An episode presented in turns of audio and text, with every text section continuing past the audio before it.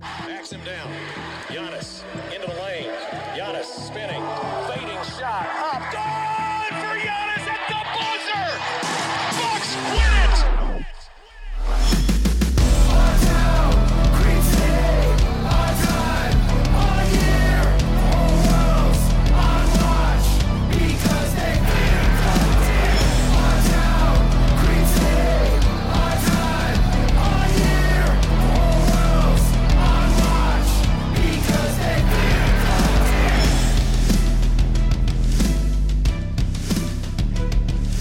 Welcome to Locked on Bucks. I'm your host, Kane Pittman, here alongside my great friend and host of the Bucks Radio Network, Justin Garcia, for today's episode brought to you by rockauto.com. Amazing selection, reliably low prices, all the parts your car will ever need. Justin, as usual in the NBA, there was news overnight. More coaching vacancies have been taken up, and we've, we've spoken in the past about Darvin Ham. I think a guy that uh, we both really like. I think all Bucks fans love, I should say. I don't even know if like is a strong enough word. Uh, certainly well respected uh, right across the NBA, but particularly within the Bucks organization. It, it does look with the vacancies of the Clippers being taken up uh, among uh, the Pacers as well, another team. It looks like Darvin Ham might be missing out on a head coaching role this offseason. Um, yeah, and you know, it felt like if it was going to happen for him, I think Chicago was the one to me that uh, mm-hmm. made the most sense. That you talk about, um, you know, the Clippers and Indiana and, and even New Orleans and, and teams. I guess I would say on that tier or aspiring to be on that tier. I just didn't think Darvin Ham would be a good fit there. That they were, you know, in the, I guess in the case of the Pacers, um, you could make the case they basically did that, but they were clearly trying to catch lightning in the bottle and get the next Nick Nurse by what they did. But the other teams, it kind of felt like, okay, Ty Lue has been proven. We know what Stan Van Gundy has done, that they're going to go with a coach more of that nature. That it, it seemed like Chicago was probably the best option for him. I don't know, maybe Oklahoma City as well. But yeah, as we were talking about before we went on the air, you hear Darvin Ham's name linked to teams – and uh, you know he's one of those names on the list of interview candidates for every franchise that has an opening or seemingly everyone every year. And uh, here we are that you know you can't help but feel discouraged for him and it almost feels like it's just not going to happen. It's difficult because we've spoke about this in relation to the bucks head coaching position and why uh, you know moving on from mike budenholzer if you're going to move to a, another experienced coach then it's like okay maybe maybe but that does feel like a bit of a sideways move i mean i'm not personally you know if i was a sixers fan i wouldn't be personally jumping out of my chair with excitement about doc rivers if i'm a pelicans fan stan van gundy might be a, a great coach he's been out of the game for a long time certainly understands the game but but those to me aren't exciting uh, coaching hires when coaches, veteran coaches that have had multiple jobs, kind of just move from side to side. That doesn't get me out of my seat. I wouldn't have been, you know, overly thrilled about any of those coaching hires for the Bucks if you're going to remove Mike Budenholzer and then going with an assistant coach. There's inherent risk there. There's just risk that you don't know what you're actually going to get. I think the Pacers, for that reason, as you sort of pointed to, and, and certainly the Bulls were two teams that could have gone down the path of Darvin Ham because there isn't as much on the line as there is for the Milwaukee Bucks. But I, I do wonder. I mean, Darvin Ham's been with Bud for a long, long time. Uh, I, I don't think Bud has always been a great relationship coach, and Darvin Ham is very much the same. I, I, can't really speak to his X's and O's because we haven't really seen that, but I will say that everyone loves him that has anything to do with him. Uh, clearly, he, he is a smart basketball mind to be a, a, coach at this level for as long as he has. But you pointed on the important uh, aspect of this. The Pacers have gone with someone that was with Nick Nurse. That if you want to compare Nick Nurse to Mike Budenholzer, uh, Nick Nurse certainly might have the relationships as well, but he is known as one of uh, the smartest minds in basketball right now, innovative, uh, willing to try different things. And I think if you're going to go down the path of, a, of an unknown assistant, then taking someone from that system that's been around that guy might be a little bit more exciting than taking someone that's been under the Bud at the Bucks the last couple of seasons. That uh, very very good teams, very good teams, very good organizations in terms of uh, what they've been able to build the last two seasons, but it's certainly not. I, I wouldn't call anything that the Bucks are doing innovative. Let's just say that.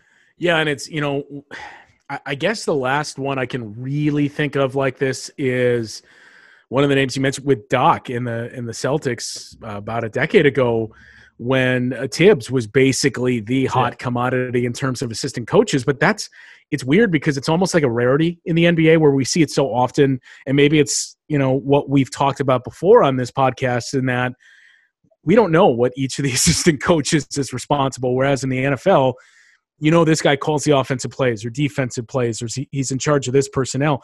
It's a little more ambiguous unless you're you know there at practice and see what happens behind the scenes. So uh, we don't really see that too often. And it feels like outside of you know when we saw it happen with doc in the in the celtics that now uh, nick nurse and basically anybody that's on his staff the immediate interest in him it's the first time it feels like we've seen that in a while Absolutely, but we we do hope. Um, you know, obviously Darvin Ham can get a job. Whether it, if it isn't this year, I, I, guess is is Houston the last job that's still out there? Oh, oh boy, is it? Yeah, I believe. I think I, I think the so. Rockets must be the last job. So, um, you know, I mean, I, I, can't really imagine the Rockets going to. Although I will say this: if they're looking to save dollars, Houston might be an under the radar candidate to go for an untried uh, head coach if they're not wanting to spend. Well, no, um, OKC still hasn't hired one, have they? Hmm. Yeah, that's a good point. That's a good point. I don't think they have. Man, there was a lot of jobs out there this this offseason. Yeah. but and and Oklahoma City, I guess. Yeah. Uh, the point that we were making earlier of like, hey, th- this is a team that isn't on the cusp of uh, certainly championship contention, and I think a lot of people assume they probably won't be on the cusp of the playoffs. That they're probably going to move Chris Paul, and they're going to look to move some of the players with value and just do a total rebuild that you know it's teams like that where Darvin Ham is probably going to have his best shot at getting an opportunity. Well, I guess we shouldn't rule it out then. Still a chance for the OKC job. And Mike D'Antoni, probably the big name veteran coach that's uh, still out there. And it it might look like maybe he'll team up with uh, his old point guard, Steve Nash in Brooklyn, which again, uh, Steve Nash, not a extensive coaching resume, but he is not at all. he, he again, he again is going to be the uh, the the relationship builder. Obviously, he's got a built-in relationship with Kevin Durant, and and will look to uh, to build on that with with Kyrie Irving, no doubt. So maybe for Brooklyn, it would be a smart decision to bring in Mike D'Antoni next to Steve Nash. Yeah, and you know, I know we've also talked about this, but it's it's going to be interesting if that becomes the trend. At least, yeah. um, this offseason where we've already seen Dave Joerger join Doc in Philadelphia. And, you know, we've all, um, I guess, wished or said, man, wouldn't it be great if maybe Bud could lure his old friend Kenny Atkinson back onto his staff here? That maybe that's what we see happen for a year where some of these coaches just say, okay, I'll take a job on a staff and I'll, you know, when things open up again next year and when there's certainly a lot more clarity financially, then I'll pounce and get a, a, a head job of my own. Okay, Justin, let's talk cars and let's talk rockauto.com.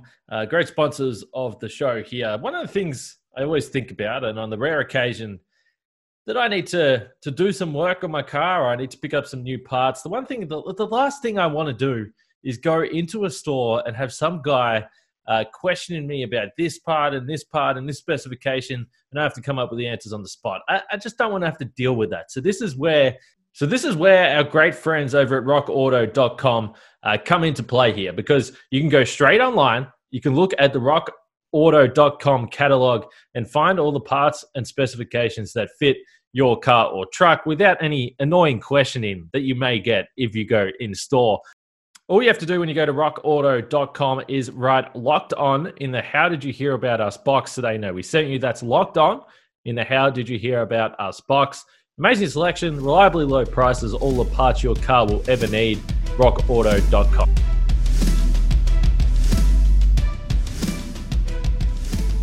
All right. Uh, one of the topics I wanted to get to today, yesterday's episode, by the way, if you missed out on that one, we had Tony East over from Locked on Pacers come on the show. This was in relation or in response to uh, Zach Lowe mentioning Milwaukee as a team to watch uh, that was really all he said. But as we suggested on the podcast yesterday, if Zach Lowe says they're a team to watch, he's probably uh, heard some stuff. I mean, there's not too many people as plugged in as Zach Lowe around the league. So with that, uh, Tony joined the show yesterday, and we just went through Victor Oladipo. Really, the last 24 months for him. Obviously, it's been a difficult time.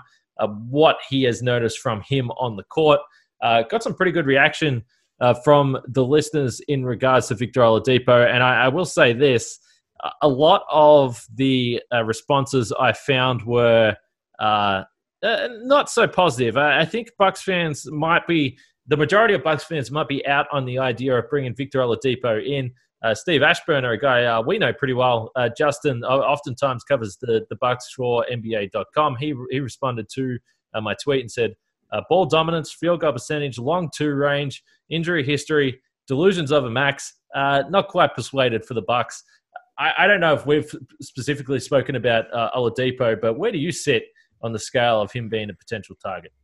Um, I I'm not opposed to it. I guess um, uh, the interesting thing with Oladipo is, I, I, guess it would number one depend on what the assets are, and we're all assuming the assets, you know, aren't going to be overly substantial because. Uh, I guess it brings me to my bigger point is that either way, I would assume it's a purely a rental because let's say you do resign Giannis and um, you bring in Victor Oladipo, and we know his his figure of what I believe 21 million that he has on the last year of that deal. Um, I, I don't think, and I know Steve brought up the the hope for a max. I don't see that market for Victor Oladipo anywhere. Um, but it's still going to cost you at least you would think 15 to 18 million per to retain him. When you look at what a max would cost Giannis, what you're already paying Khris, and to add that into the books, we're assuming there's no other moves and that Brook and, and some of the other guys are still there. I mean, just between Victor Oladipo and Giannis and, and Khris Middleton, you're already at about 100 million. So as you move forward, that really potentially handcuffs you. That I would assume there's a chance, a good chance, it would only be for one year. But as we've talked about before, you know you have Giannis for one more year. So I'm not opposed to it because the upside is certainly there. While um, what we saw from him post injury was nowhere near the Victor Oladipo we were used to seeing. Let's also keep in mind it was very weird where uh, it seemed like there was a lot of mixed messages and a start and stop for him where yeah. he wasn't going to return and then he did return and he clearly didn't look himself. Um, so the upside is what you would be banking on.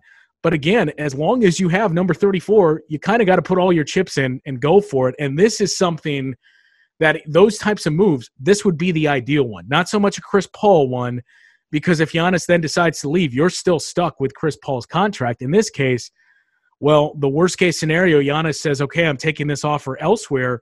Victor Oladipo is probably gone that year too, and then it just becomes a rebuild for you.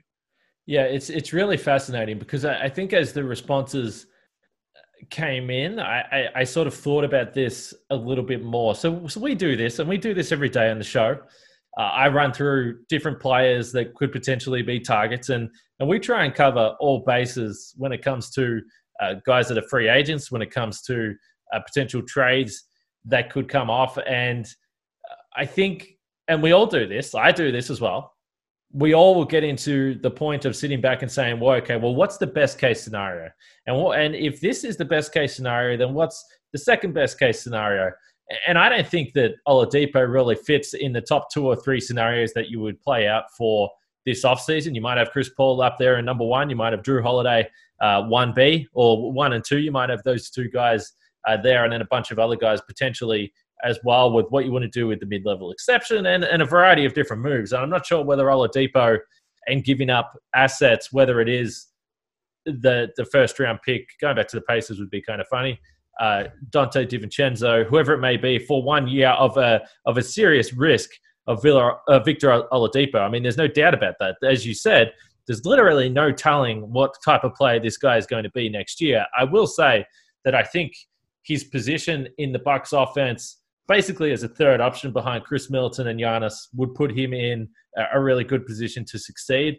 But the question I, I guess I want to throw at you and this is for the listeners as well, uh, and they know they can they can hit us up at Locked On Bucks on Twitter. But if it's you, you might not get the perfect scenario play out for you this this offseason. I mean, we've spent so much time talking about perhaps the the damage trade value of a guy like Eric Bledsoe, who everyone says, well, yeah, trade Bledsoe, obviously. And you're seeing all the stories come out from national writers saying the Bucks number one uh, move this offseason should be to move Bledsoe. Well, sure. But you might not get the the absolute uh, number one option that you want back for that. So my question would be, would you trade a DiVincenzo, a first, and you know a Bledsoe to get Oladipo for one season, or would you run back the same team? Because that's essentially what we're asking here. Because if you can't pull off the other trades and Oladipo is the, is the best you can get, then you're faced with a decision like, okay, what do we do with these assets that we have right now? Do we trade these and take the risk with Oladipo, or do we run it back? And and I, I think for the most part, I would say, okay, let's let's go and see what we can do with Oladipo. Yeah, the tricky part is um, unless this is something that's worked out like right around now and leading up to yeah. the draft, and uh, I guess that's what we're assuming is that you would say, okay, tell us who you want to draft, and we'll make that pick, and then we're going to include this guy in the deal, and you would be giving the Pacers their pick back. Um, if that's my option, I'm with you, where I would be more inclined to change it up because look you you've seen the ceiling, or at least we think the ceiling, and what Victor Oladipo, when healthy, is capable of doing. And even if he doesn't uh, become that player again, what you saw from him in the bubble, I mean, we say, look, he looked nothing uh, like himself, not just in the bubble, but in the what twenty or so games that he played this past year. Um, that was still a player that was a level above what you were getting from Donte DiVincenzo. And I think ultimately it's going to cost you a, a pick in Donte and then whatever else you can get to make it work out. So um, if you're able to clear out some of that salary and then you're saying, okay, here's our two best assets, a draft pick, and this guy who, you know, we're certainly very high on and we think could develop into, you know, maybe a player like you saw from Victor Oladipo last year. Um, hopefully Indiana, that's what they would be looking for. As we said, I don't really know um, what the value is across the league for Victor Oladipo, where you talked about it uh, with Eric Bledsoe. I mean, you can make a similar case, obviously for different reasons, with Oladipo. The biggest being, okay, he's 20, going to be 28, I think, by the time the season starts. That's a serious injury that he's coming off of. And by the way, you, you know you only have him for a year. That uh, who knows he could opt to leave. So that right there is the biggest part that takes away from the value. Uh, but just looking at it in a sense that in all likelihood, Donte is going to be the biggest asset involved in a deal that would net a guy like Victor Oladipo. Well, right now, how they are, struggles or not, you would take Victor Oladipo over Donte DiVincenzo. If I just said straight up one for one, every single Bucks fan, I would think, would make that deal. So if you're telling me here's a contract you want to get out from, it's going to cost you Donte in a first. And by the way, you might hit it big on Victor Oladipo's upside. I think you have to do that. So I would imagine if the Bucks are giving up this first round pick as well, and you can argue the value of, a, of pick 24 in a in a, uh, a not so great uh, draft class, you can argue the value of that. It's probably not great. Uh, I think the injury for Oladipo tanks his value. Also, the fact that there's only one year tanks his value. So I don't think that the Pacers are in a position where they can really uh, leverage too much uh, with Oladipo anyway. So, you know, one of the trades that Tony threw out there on yesterday's podcast didn't actually include Donte, and it was DJ Wilson the first and Eric Bledsoe. I mean, I don't think that that's the, the package that's going to get it done anyway. It was a three team trade, so there was a couple other things going on there as well. But I, I'm not sure that that's going to be a package that would get anything substantial done for the Bucks. But I have no doubt that they would push back on trading DiVincenzo because he is a guy uh, for good reason that they have – a lot of uh, faith that he can become a significant player in the league and a significant player within the franchise. I, I guess the difficult thing to know, and this is what we've looked at with Donte. I mean, uh, he, he, was he was huge for the Bucks this year. I mean, you know, the last couple of playoff games, he really bounced back and played well. Outside of that, a disappointing bubble for Donte, but throughout the regular season, he was excellent excellent. And a season that you know almost you could say was his rookie season because he hardly played in his first year. So he gave you and bucks fans a, a lot of reason for optimism that he could become you know maybe not a, a certified starter on a contender but certainly that six man guy that can score uh, pretty well can have an impact defensively basically a really valuable player in, in the nba in 2020 and beyond. But you only get a limited window to cash in on players' value that that have the type of upside that Donte's got. And, and when I, I, say that, I mean if things don't work out And if Donte's three point shot doesn't get to the level that we all hope it does, and if he's finishing around the basket never really improves, there is at least some reason to to think or, or some reason to project forward that you might look back in a couple years and say, well, after this season, that was probably where his value was at its highest. Um, yeah, and you know, I think the other big thing or big asset that Donte gives the Bucks right now, the best part that he gives the Bucks is certainly the upside. But as as we just talked about, with okay, uh, you know, best case scenario, you re-sign Giannis to the max. I mean, we already know the money you're paying Khris, and you couple that with Giannis being in the 40s and the figure that that's going to cost you, you're going to get very expensive very quickly. Where you're already there, where you're on basically the threshold of going into the tax.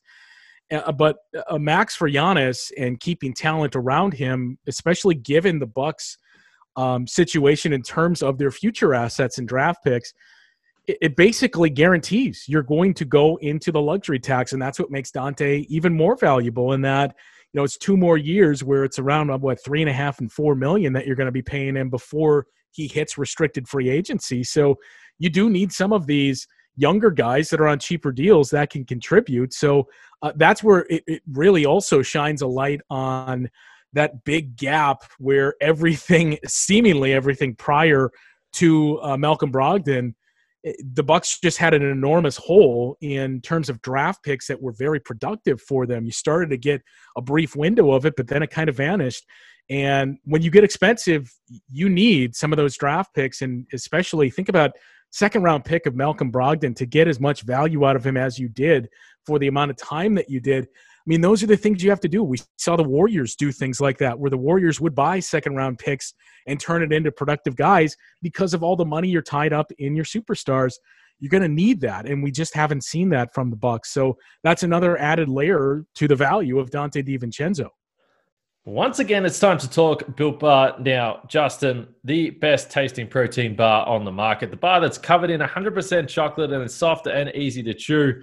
Uh, the best thing about Built Bar, it's healthy. It's healthy. You can get away with eating this before exercise, after exercise, just as a, a mid workday snack. Uh, it's all perfect. It all works well. You can choose from any of the flavors that you like, whether it's cookies and cream, German chocolate, peanut butter, banana bread, uh, whichever path you want to go down, they have an answer for you.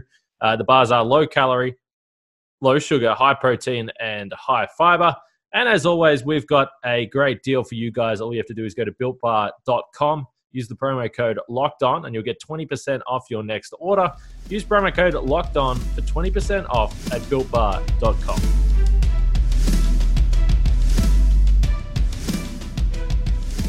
It would provide some pretty serious anxiety moving forward watching Donte DiVincenzo play if the Bucks were to use him in a trade where your potential return only lasted 12 months. So and, and, and especially if you watch Donte DiVincenzo all of a sudden blossom into a yeah. more consistent shooter and the player you envisioned him to be. Uh, absolutely. So uh, that's why I would have significant pause in including DiVincenzo for a trade for Oladipo if you are really, really concerned, and, and so this is where it becomes a difficult game for the Bucks to play because if Giannis, if he doesn't want to uh, sign any type of extension this off season, which you know, I mean, it's on the table. I mean, that's that's a real thing that could potentially happen, and you're faced with the possibility of losing him next year. Then I don't think that. You, I mean, you obviously can't sit on your hands. You obviously can't come back with the same roster next year. And then you might say, well, we have to do this. If this is the, the trade that we can make, and this is what could potentially, the upside could potentially take us to another level, we might have to include a guy like Donte that we really don't want to include in, in a deal like this because we simply have to do something. So that comes back to the original question that I threw at you there. And for, for the listeners as well, you can say that Oladipo might not be perfect and he might not be a perfect fit, and there's a huge injury risk, and I 100% agree with that. But what happens if that's the best trade you can make? I, I don't think you want to roll, roll the dice with going back with the same group again. Well, and uh, as the adage goes, as uh, Michael Scott said, Wayne Gretzky said, you miss 100% of the shots that you don't take. So, um, you know, think about what happened with the Raptors, where we had similar discussions of, uh, you know, I, I talked about this on my podcast yesterday with Bill Horrenda out in California that, you know, he was uh, he was talking about the Bucks situation, and he was in the camp that he was very surprised they didn't fire Bud, but but glad they didn't. And his rationale was, you know, as, as much as fans may not want to hear it, you do have to entertain the thought that look, two years in a row, the Bucks just had bad luck, and they ran into the best team, at least in the Eastern Conference, in the Raptors, and then this past year the bubble was weird, and we knew dating back to January, Miami is a bad matchup for this team. Granted, most of us thought that meant Miami could push the Bucks to six or maybe even seven games. Not that Miami should sweep the Bucks, but you knew it was a bad matchup. So uh, his point in that, look, you do have to kind of entertain that theory of we've just run into the worst possible scenario two years in a row. But I go back to Toronto and you know Toronto was a laughing stock, and we all poked fun at them year after year for their inability to get past LeBron. And it it seemed like they were just running into a wall year after year, and it got worse year after year.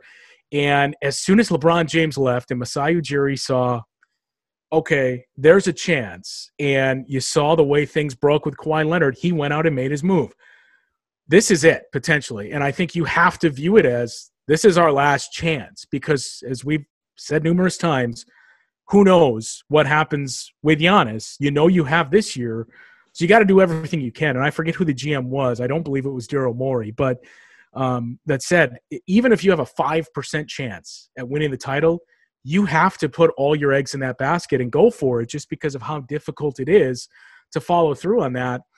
And you know, running out the same group, while bad luck may have contributed to your early departure two years in a row running out the same group, it, it never works for anybody. Think of historically, whenever that happened, you at least make minor tinkering.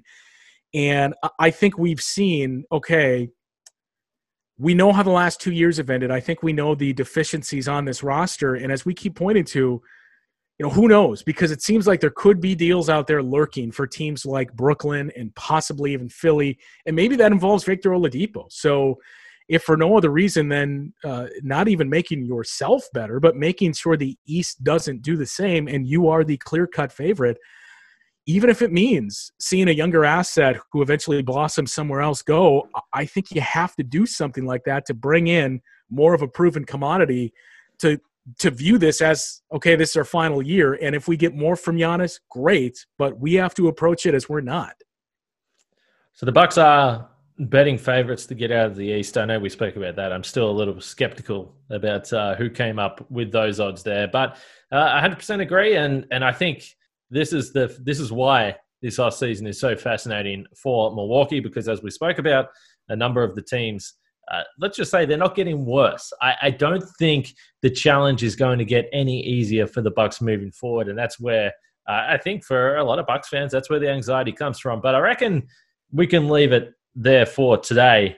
Uh, just just the usual two podcast week for you, Justin. Uh, uh, it's just uh, just the norm these days. Uh, yeah, it's it's uh, it's becoming the norm. I welcome it, and you know, I, I know we're going to leave it here, but let's assume they that the deal that you outlined is, is what the Bucks did, and it was Eric Bledsoe and Donte and uh, first round pick for Victor Oladipo do you think that that closes the door on Wesley Matthews as well? Um, no, no, uh, I don't. I don't know what you would do in terms of uh, would you try and start uh, Oladipo as a, as a point guard and say, well, listen, we got Khris, we got Giannis, we got Oladipo, we've got enough ball handling, we can figure this out. And would you leave Matthews at the two? I think defensively, what he was able to do, if you can get another year out of Wesley Matthews, particularly with those those marquee matchups, I, I, think you would you would absolutely love that. I mean, we still saw at times uh, what he was able to do on Butler, uh, or uh, maybe it would, and you would move Oladipo to the two, and you would. Uh, I mean, I guess you could start George Hill, but potentially you would pick up uh, another point guard, a veteran point guard, uh, with with some of the other roster moves you'd be able to make. I'm not sure. It's it's it would be an interesting interesting experiment, I think.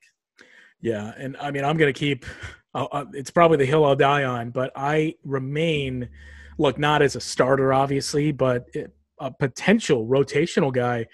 I remain intrigued by uh, Frank Mason, and if he was given more of a look and an opportunity, what he could give, not I guess not just the Bucks, but any team out there.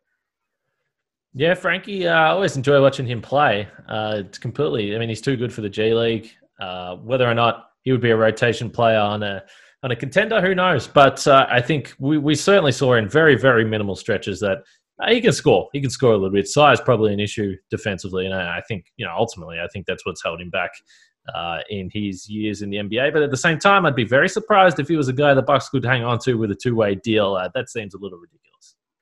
All right, let's leave it there.